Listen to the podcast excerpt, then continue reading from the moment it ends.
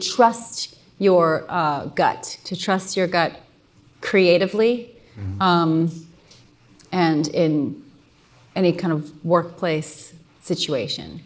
Because of the few times I look back on anything that I've like, oh, I wish I'd done this differently, it's what I had a reaction sense to it that I didn't follow up on. That is the unmistakable and remarkable voice of Tina Fey. She'll be giving us great insights on what advice you'd give your daughters. Also, how to avoid the vicious cycle of wanting more, more, more, and why improv can help entrepreneurs. All this and much, much more is coming up on today's Super You podcast. So let's go, go, go.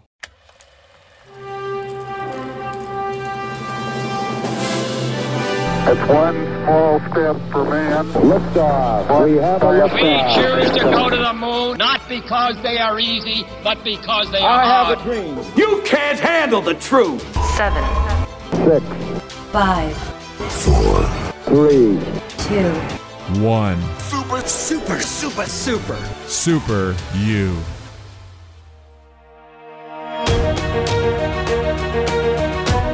Welcome to today's Super You podcast. I'm your host, Erik Qualman, but most of you know me as Equalman. We have one of my favorites. One of my favorites, Tina Fey, the comedian. Oh my gosh, who doesn't love her stuff? Tina Fey, uh, this is going to be long, but it's good. I love the background. I do the research for these shows on the folks that are going to be here beyond. It's just incredible. And this one, I've taken many hours to try to cut it down because there's so much she's accomplished. But Tina Fey is an American actress, comedian, writer, and producer. She was born May 18th, 1970, in Upper Darby, Pennsylvania. She's best known for work on the television shows SNL, Saturday Night Live, and 30 Rock. Fey is also a successful author, having written the best selling memoir Bossypants. I read it, recommend it, very funny in 2011. Good insight on her as well. And many of you know she's an advocate for women in entertainment, has been involved in various philanthropic causes, including supporting autism research and promoting education for girls. Now, here are 15 fun facts brought to you by Microsoft's ChatGPT. Number one, Tina Fey's real name is Elizabeth Stamatina. Stamatina Fey. It's probably Stamatina Fey. Pretty cool. She's left handed. Both my daughters are left handed. She was a straight A student and attended the University of Virginia where she studied drama. If you've never visited that campus, oh my gosh, is that gorgeous. Charleston, Virginia. Designed, the architecture designed by Thomas Jefferson himself, but a beautiful campus, Charleston, University of Virginia. Number four, while working at Saturday Night Live, Fey wrote the iconic sketch More Cowbell featuring Christopher Walken. Number five, Fey has a scar on her face from a childhood incident in which a stranger slashed her with a knife. If you read Bossypants, you'll get really in depth insight on how that really dramatically impacted her life. Number six, Fey and fellow comedian Amy Poehler met at a Chicago improv class in 1993 and have been close friends and collaborators ever since. Number seven, like several successful comedians, she actually started at Second City, the troupe in Chicago. When I lived in Chicago, it was amazing as I looked back some of the talent that went through there. So make sure you Google that.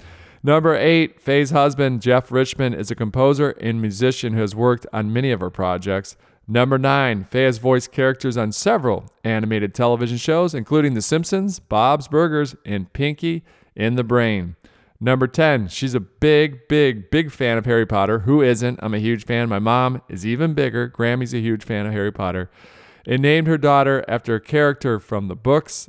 11, Fey is a foodie. 13, Fey wrote and starred in the hit movie Mean Girls in 2004. 14, Fey was the first female head writer on Saturday Night Live and the first woman to win the Emmy for Outstanding Writing for a Comedy Series. She wound up creating and starred in the hit TV show 30 Rock, which was loosely based on her experiences working at SNL. That's kind of scary that that actually does happen behind the scenes uh, with these writers. And then last but not least, Fey also won an Emmy Award for her portrayal of Sarah Palin on SNL. I could literally go on and on for hours with what she's done, what she's accomplished, but let's get into this with the first question. Tina, your career is like so many writers and actors got started with improv, but improv requires a lot of prep work. It's my understanding that it requires a lot of behind the scenes prep. It's not just off the fly that you're that you're making these amazing skits on the fly. It's actually you need to have that preparation, that practice, the blocking and tackling behind the scenes, and it's what you would call relaxed readiness. Now, I've never heard that term, relaxed readiness. What do you mean by relaxed readiness? I think it is. With, our show, a lot of work goes into it. I mean, there's a lot of work in that writer's room to think about those jokes and those bits and that story. I, think of it as um, uh, when I played uh, baseball as a kid, there's a lot of talk about. Uh, you know, when you're out in the outfield, where I always was, and there's a lot of talk about relaxed readiness, and so I think there's a lot, a lot of preparation, preparation, preparation, and then you want to be in a state of relaxed readiness, so that if something spontaneous does happen, you're there and you're capable of seizing that moment. But I think you get there with a lot of prep work. Well, if you're playing the outfield in baseball when you grow up, you either stink or you're really fast. So I'm going to go with that you were super fast. But when we look at entrepreneurship's a lot like improv in the sense that there are things every day that come up unexpectedly for an entrepreneur, and they have to change and adjust in order to continue their company's story. Are there any practices or rituals you did before or after any improv show that might be helpful for all of our entrepreneurs out there? If you've never studied improv, the closest thing I could liken it to is if you've watched the show Cheer and you know how they mm-hmm. on cheer before they do their full outs, they stand around in a circle and they're like, everyone, think about this. And they just kind of talk to each other. And we would do a similar thing before and after an improv show. And there used to be, you know, like the like the talking stick or the hacky sack or whatever. And you'd like take your turn and you'd get the thing and you'd say, like, I just really feel myself included that like we could be faster. And I feel like that um training of how to speak to each other and to let each other take turns and to speak appropriately and to be upfront about, you know, I'm not sure we should be doing this. I think it should be different. That training really paid off. And and yeah. by the time we were doing, you know, weekend update together, we already had the tools to to be uh, direct with each other without it feeling um, uh, personal or emotional in a bad way. You know, DEI is a big topic these days diversity, equity, and inclusion. You're on the forefront of this with a lot of your work. You're doing some great work in this area. What are your thoughts, just high level? Is this good or is it bad for society? Can you hear arguments on both sides? Like, what's what's your take on this?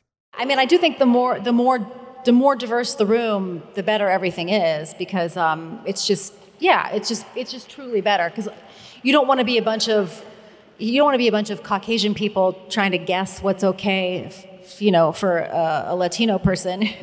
How about just have some Latino people in the room and right. come up with things together? Yeah, it's like you wouldn't you wouldn't make a soup with like one thing in it and expect it to be good soup. Confidence, confidence in sports. You're playing your lights out in golf. You see these guys at the top of their game. They can't miss a shot. All of a sudden, they miss a couple putts, and then their confidence is shot. And it can happen literally from hole to hole It happens in any sport. You get red hot shooting basket basketball, and all of a sudden for weeks you're red hot, and then all of a sudden you fall off the shelf. But you also need confidence in the workplace. That I've heard you say that that you need that confidence in the workplace. But it's tough to get confidence. How do you how do you get that confidence? Is it fake it till you make it, or how, how does that work? How do you get that confidence? No, I think it's you know one thing to have a self-deprecating personality, but you don't want to be self-deprecating about your work abilities. You know, and I, in the book I talk a little bit about one of the rules of improv though is a is to make statements as opposed to uh, ask questions, which in improv is just you know, if I say like, "Who are you? Why are you here?" What should we do now? Then I'm putting all the burden on on you, my partner, and I say that sometimes also applies to to women, even just with with our voices in the workplace, to speak confidently and to you know, try to avoid that kind of like. Um, I have an idea. I just think feel like we were. I'm just like, I don't know if it's a good idea, like just to just to make statements as much as you can. But I think it's um, to try to prevent yourself from prefacing your work with any kind of apology.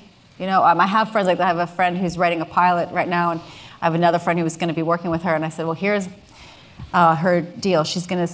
This is her routine. She'll say for 30 seconds, like, I don't know. I don't think I think this really stinks. And then you said, you just have to let her say that. And then she does know and she doesn't stink and it's good. And so, you know, if you can, if you can see that, if you have that behavior in yourself and you can just kind of skip that part, you know, if you can just kind of fast forward the, uh, the uh, pre-apology part. I have two daughters that are 10 and 12, and you're a great role model for them and, and all the young women out there. And by the way, I read Bossypants, loved it. I got a lot of weird looks as a dude reading that book, but it was hilarious and also had a lot of good insight not only about yourself, but just uh, on how to live life. But uh, do you have any advice for my daughters, 10 to 12, but more importantly, not just my daughters, just any young women out there? What advice would you have for those out there? Trust your uh, gut, to trust your gut creatively um, and in any kind of workplace situation. Because the few times I look back on anything that I've like, oh, I wish I'd done this differently, it's that I had a, You a uh, a reaction sense to it that I didn't follow up on. Pressure, pressure, pressure, pressure. The more success you have, you had obviously as much success as anyone. When you have success, then the pressure starts to ratchet up that you have to do better than what you just did. How do you deal with that increased pressure? If you even allow for that to occur, how do you mitigate that pressure from building up? How do you avoid getting in the rat race of running to the next biggest thing? care a lot, care, care, care, care about it a lot. But inside, there's a little secret, like floating ball inside the, that ball of don't, I don't care at all. When you do, um, if you do a plank, you know, if you exercise and you do a plank and you're supposed to push and pull at the same time, it's finding that. It's like, I care very deeply. I'm working really hard on it. And at the same time, I don't care. and that's a, that takes practice. Um, I mean, I think with most things, if you're freezing up, it is just sort of just jump, just just start, just just start without worrying about it, things being perfect. Is usually the advice that I would try to give. Now, sticking with this slightly, a little bit of a tangent, but but a little bit of a turn, a little bit of a curve.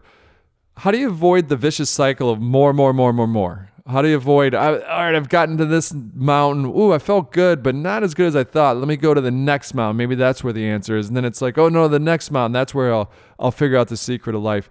How do you avoid that vicious cycle of more, more, more, next, next, next?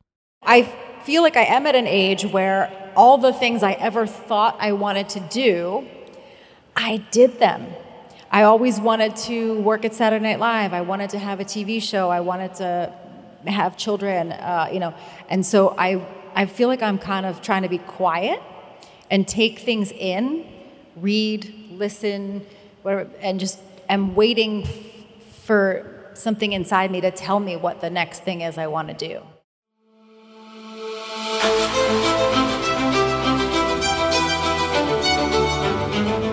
Tina Fey, Bossypants, thanks for those amazing insights. I definitely suggest reading her book from 2011 called Bossypants.